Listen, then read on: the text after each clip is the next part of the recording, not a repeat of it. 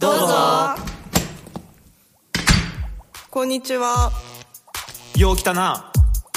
今回は特別編だよ。楽しんでって。え私たち？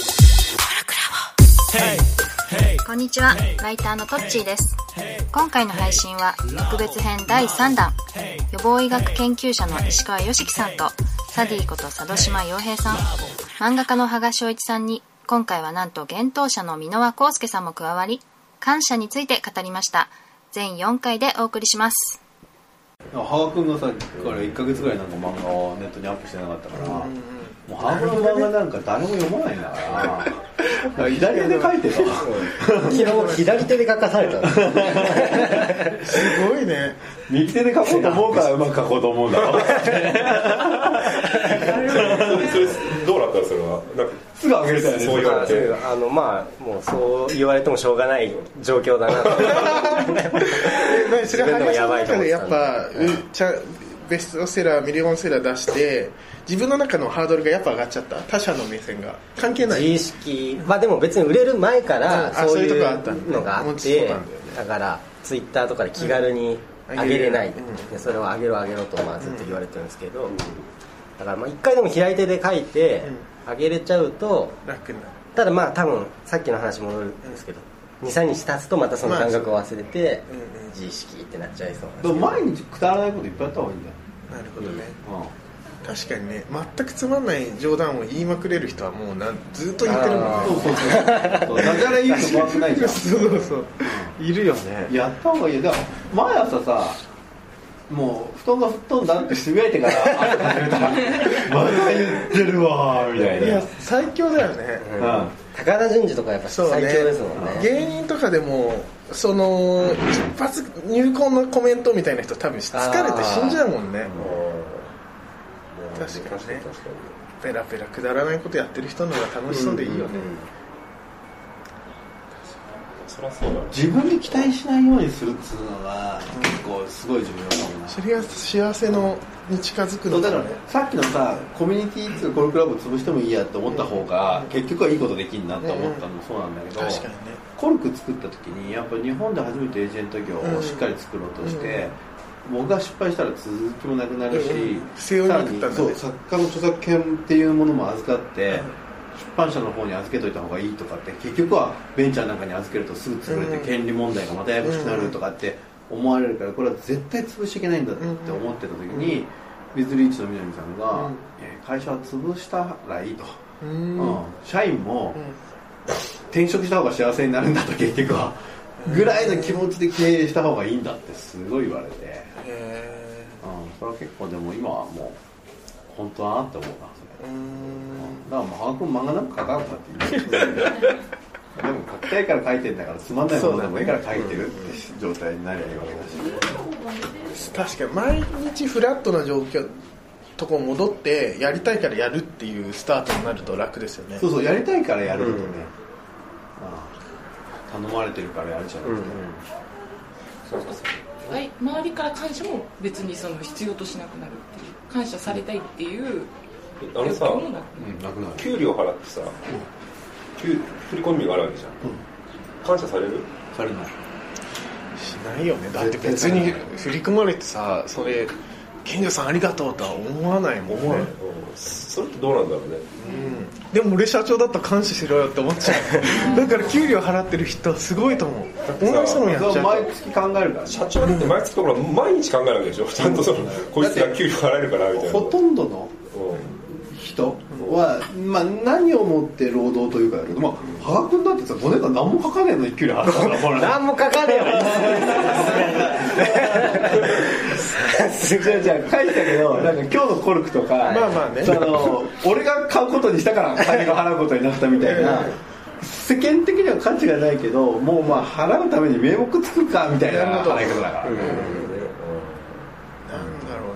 そうね給料には感謝しないけど僕秘書みたいな人オンラインサロンの,、うん。あの一番頑張って柴山さんが全部毎日スケジュールとかもやってんだけどで1円も当然払ってないんだけどあそうなんだあれ。全く、でなんか昨日入金が今月いろんな臨時収入があって思ったより何百万も多かったからじゃあボーナス20万あげるわって言ったらはあみたいな。だからあれでも毎月あげることになってたら絶対感謝しないじゃないですか。し今月少ないのなんだろう？そう。不思議ね箕輪さんがくれるって言ってますみたいな多分運営メンバーの中ですごい話題になったと。思うああの箕輪さん別にケチってわけじゃないけどそういう感覚あったんだみたいな。感謝してたんだみたいな。あだからやっぱそのでもそこをねお金で伝えちゃったわけだから。そうだからね難しい。うんねそうだよね。そうで思ったけどまあねそこは本当不規則にすりゃいいやって。ただ会社をやりだしてすぐ思ったのは、これ集まってきてくれて、そういうの助けてくれた人だよね、柴山さんとかだって箕輪編を助けてくれてるわけじゃん、うんうん。って人たちに、お金以外の形で感謝伝えて長期間継続するようにするのって面倒くさいからお金払う方が楽だなと思った、絶対そうだよね。だからまあ羽賀君に対しても才能あるって言ってて、僕はあると思ってても羽賀君が自分で自分を信じてなくて、僕が羽賀君に才能があるってことを信じさすのに、講談社の編集者だと口で言うしかないんだけど、もう自分で会社やってると、自分で金払うことによって才能があるって思ってんだよっていうのを伝えるっていう、その方が楽っつうか確かにサボって感謝を伝えてるよね。確かに。金も払わないで漫画描き続けるって言ってモチベートし続けるの死ぬほど辛いですもんね。大変や。絶対ギスギスしますもんね。確かに難しいよな。それってのは何なんだろう。き期待き期待ってものだから。そのそうだね。俺が伝えようとしてたのは。き期待だよね。感謝ではなくて別に、だから僕がどうか逆に感謝をまあ、でもこうそうもっとちょっと抽象化すると、その価値の交換とは何かって話になると思うんで、うんうんうん価値の交換っていうものを、今はお金っていうものでしてるけど、そうだね。っていうのはお金がすごいな何にでも変えられちゃうか変えちゃうから。そう交換可能だから。いろんな感情の中でさ感謝だけはさ価値の交換が関係してくるね。確かにね。他のものはかなり自分のところだけど他者とね他者との交換ですからね、確かにねその他他者がすごいこうインタインタラクションしなきゃいけないよねこれは。ね、だからポルカとかってあれって何なんですかね。みんな信用信用って言うけど信用っていう講義ではそうだけど信用っていう言葉って全くほあのそのポルカとかのあれは捉えてない気がして別に僕財布なくしたからお金くださいってもう一種の大喜利みたいなもんじゃないですか、あれ別に僕信用とかじゃなく、なんで感謝でもない、単純に大喜利みたいなんだけど、まあ、感謝でポルカやる人もいるだろうし、何なんですかねあの投げ銭ってあれは俺ね祭りを起こす仕組みだと思ってて、あーなだって僕箕輪さんってやっぱ、祭り分かってんだと思ってあー。競りかき金のやつ10本買ってくれたじゃん、うんうん。それでタラレバさんが11本買って、うん。でやっぱ2人ともツイッター分かってると思って。こうこうの起こし方分かってると思ったんだけど、こ俺のねフォロー周りとか、うん。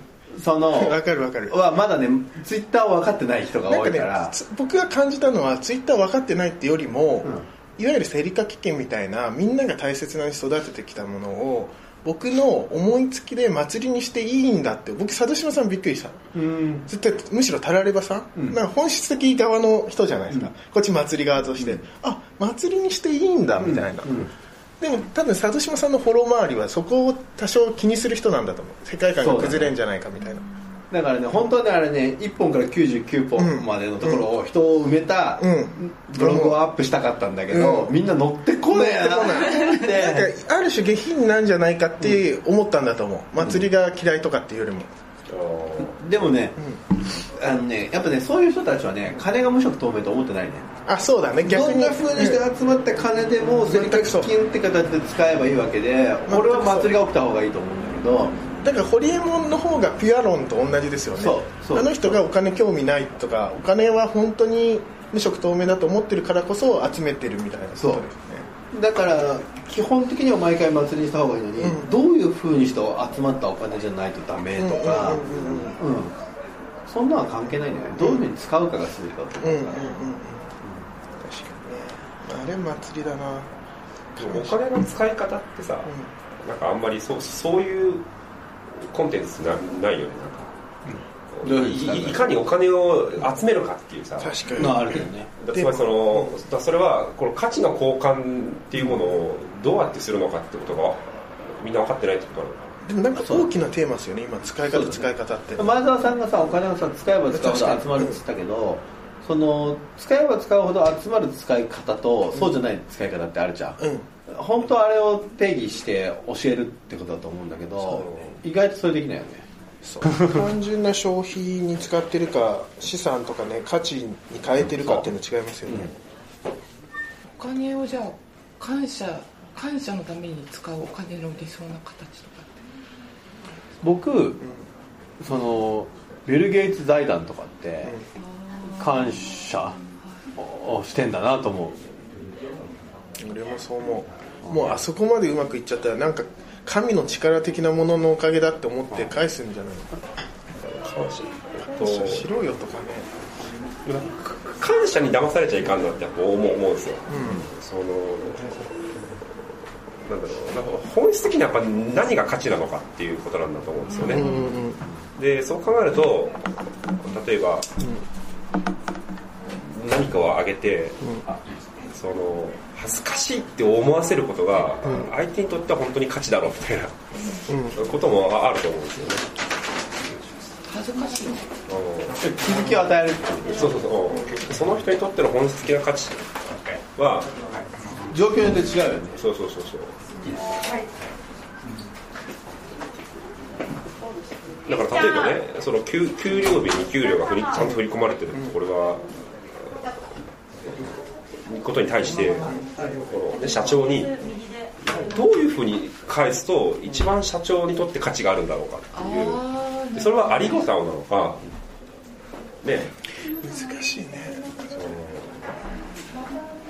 なんか僕幻冬舎入る時健丈さんの担当編集をした後入ったからある種社員っていうよりももう一緒に会食とかもしてて、結構フラットな感じで入って、でそう。でお前頑張ったからってすげえボーナスくれた時があって、ありがとうございますって LINE したの、でもなんかこれおかしいなと思って頑張って利益出したからボーナスもらって健丈さんもおおお前本当頑張ったからなって言ってるけどお互い社員がボーナスもらって社長にありがとうございますこんなもらってっていうのをなんかいいか悪いか分かんないけどあ今まで見たことない形で。でも俺そのフラットさが協力し合えるんだと思う社長と社員もうん。協力し合わない限りその大きくなっていかなくて、うん。それが起きてるのが長距離になってなるほど、る、だからそうですよね。お俺常にこれぐらいしか渡せなくてごめんな、こんなにもらってありがとうございますが起き続けてるのがいい関係だと思う、確かに確かに、うんうんうん。うん、でもそれが起きないよね。普通の会社は絶対起きない。ですよそれは顔が見えてなくてやっぱ主従関係が強すぎるんだだと思う確かにベンチャーでね5人とかでやってたら社長ありがとうってなりますもんね。それでもならない。なんない。の、うん、やっぱりそれでもそこの自発性を持って働く人を集めたりとあーか自発性を持てる仕組みを仕事に入れるって超難しい、あのうちの、ね、研究室は給料を自分で決めていいってしてたんですよ。すげえ。いくら欲しいか自分で言えとあでも当たり新しいかも、そう。で結局自分の希望額言うんですよ。それでもやっぱ不満が出てくるんだよね。あのいや面白いね。お前お前が決めたんだろみたいな。で1億って言ってもいいわけです。全然いい。です、うん、でもそれを空気によって決めさせられてて、とかなんかねいかような文句は言えるからね。なるほどね。羽賀君さ給料もらっててさ、なんつうの？ありがたいと思ってたことほぼないでしょなんかこういうのをもえっと別にありがたいと思ったことがないとは言わないよ。でもこれをもらってるせいで俺はダメになってるとかって言って給料もらってることに怒ってたからね。俺に給料払うことによってダメにしたみたいクリエイタなーとして。あもっとひりつかせてくれよみたいな。かといって辞退はしないんでしょ。あそうですね。もらうけどなんでくれんだよっていう。そう。めっちゃややこしいでし。ょそれはそうかももうもらったらそのままドブにすりみたいなのがあったらね。焼いたりすりゃいいの焼いて。そうそう。あのそうすると気分変わるかもしれない給料を焼いたことない人間がね何がクリエイターかといややっぱねそういう時の感覚を知ってみようっていうのは超重要だと思ううんどういう感情もうね倫理だとかなんだとか関係なく思ったことやっちゃった時のねやっぱ竹内さんとかそれやりますもんね。やるやるやるあの人だって超満員電車でティッシュペーパーちっちゃくしてここを置く座席に置いて誰も座んない。おばあちゃんもなんかここにティッシュがあるとなんか嫌な感じがして座んないっていう人間を眺めて人間の感情を観察してるとか言ってダメな人じゃないですか。絶対に。でもまあそれは本当クリエイターとしてはねそのなんでこティッシュ1枚で座んないんだろうっていう、そこを観察したいね。あの川村元気もさ、うん。なんかさ四谷駅かなんかの郵便ポストかなんかに物が置いてあるの、うん。ずっと誰もどけないとかっていうのをずっと、なんていうの？街の中観察してたとかさ。やっぱそういうとこみんな気にしてるよね、ええちょっとしたね人間の心のね。なかなかそのそれってでも結局何をしてんだろうね。なんかそのなんかそうやってやらなそうなことじゃん。なんかこいろんなことがかなり些細なことがやらないと分かんないってこうとだと思う。ああ確かにね、その当たり前は本当に当たり前ですか？みたいな。えそうそうそうです。ねいやこれもそうですもんね。感情を繊細に見ていくっていう作業って、う。んいや俺ねこのさ YOSHIKI にさコルクラブ来てもらって、そのこの感情について話したんだよね。その一番初めがだから恥ね恥について話したんだけどそれで恥について体型だって話ってどこにもないから、それについて話そうとしているっていう中では相当高度な会話をして、そのうんと結構しっかりとした会話になったんだけど、人によっては今回はグダグダでいい加減でしたねっていう人もいたわけだよね。うん、それって感情について深く考えるっていう行為を全くしたことがない人からしてみるとそもそものそのイベントってものはアジェンダが用意されて喋られなきゃいけないって思っててアジェンダが用意できないことを喋ってるってことに気づけないんだよね。わかる。佐渡島さんの今回の本もそうだよね、うん多分本当にコミュニティが自分ごとで運営してる人とコミュニティにちょっと興味ある人と普通に何気なく表紙で手に取っちゃった人は全く意味が分かんないぐらい差があるから、でそれはもともと定義が定まってないものを定義する様を見せてるってことですよね、ああそうそうそうそう。それが一番本当に考えてる人にとっては同じ階段をこうぐるぐる回ってるようで楽しいんですよね、その時代の波っていうのがこうあるとすると、それに乗りたがる人と、いや あわかる。作る側の人がいるじゃないですか、うんうんうん。でこうなんか僕が今思うのはやっぱ波に乗りたい人が多いなと思うんですよね、でそうするとやっぱ体型だって教えてほしいんだよね、今どういう波なんですか。あそう。俺そっち側。だから佐渡島さんとか YOSHIKI さんと話したい。俺は波別に作れなくてもいいからこう波の構造を知ってサーファーしたいっていう。ああね、うん。完全にそうですよね。そうそう。あそういう仕組みねみたいな。そうそうそう。でも波を作ろうとしてる人は、でもだからもう全然体型だってものないから、そうだよね。こでその人を最初見てるとわけわかんないんだよね、何してんのか確かに。はあのスミスさんって人がいて昔、スミスさんは人間の本質っていうのは善なのか悪なのかっていう問いをずっと考えてたんですよ、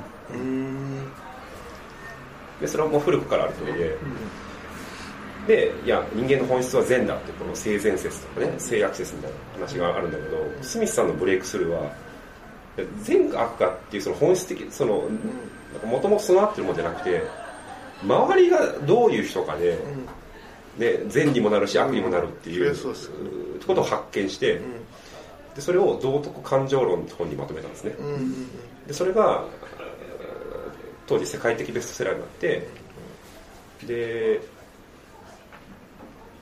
で次に書いた本によって彼は経済学って学問を作るに至るんですよ。アダム・スミアダム・スミス。ス鉄板のスミスさんでの話し方なんですね。でもスタート地点はそこなんですよ。それぐらいあ曖昧なものをずーっとやってたんずっとやって。そう。でもその学問って大体そうなんですよね。その、あ曖昧な言われてみれば曖昧な概念を具体化していく中でうん。学問ってできて、物理学なんていうのは力とはないんじゃないですかね。へえじゃあ感謝っていう概念が生まれ始めたのってどういう社会的構造とか歴史なんですか？あわかわかんないですわかんないです。感謝っていう言葉ってだから今日話そうとしても深く考えられてないと思う。最近信用とか信頼とかは話されてるけど感謝っていう概念って感情は本当にわかんない。あんまりその感謝というものを結構ありがたいこととか以外に辞書的なこと以外で説明をしようとした時に説明できてる本ってないんじゃないかな。だからね例えば学校であの世の中のその元素っていうのはこういうのがありますっていう宗教あるじゃないですか、物質の宗教、でもね心につい心の宗教ってないんです。皆さん感情っていうのはこういうのがありますよ。みたいな、でそれぞれこういう役割ですってのはなくて、だから僕科学のメスが入ってないんですよね全然。例えばなんかその奴隷制度の時代とか、その上の人たちがその仕えてる人たちに感謝するってことはそういう概念っていうかその感情はあったんですかね。いやそれなないですか当たり前。奴隷は奴隷ですから。ちょっと当時のだそもそもこ子供っていう考え方も最近ですからね。そうそれまでちっちゃい大人っていう概念ですから。労働力ですもん子供なんてえー、そうだ。いやそうそう。子供って概念が生まれたのはもう本当に20世紀入ってからぐらいだと思った方がいいですよ。19世紀までちっちゃい大人ですよちっちゃい大人。え扱いもじゃ夫婦ですら結構新しいからそうそうそうそうそう。夫婦はもうこれはあれですよその今の経済を支えるのに夫婦単位っていうか家族単位で支えていった方がいいよね。っていう流れで。コルクラボ。ララララボ